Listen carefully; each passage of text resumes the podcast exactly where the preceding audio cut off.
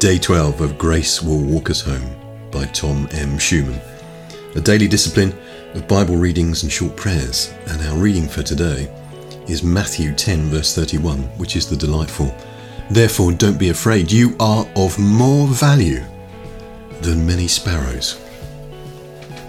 Jesus, of course, saying that um, God knows all the sparrows and their well being. I think of that when I hear them gossiping in the hedges here, the wonderful chatter chatter. Listen to this prayer.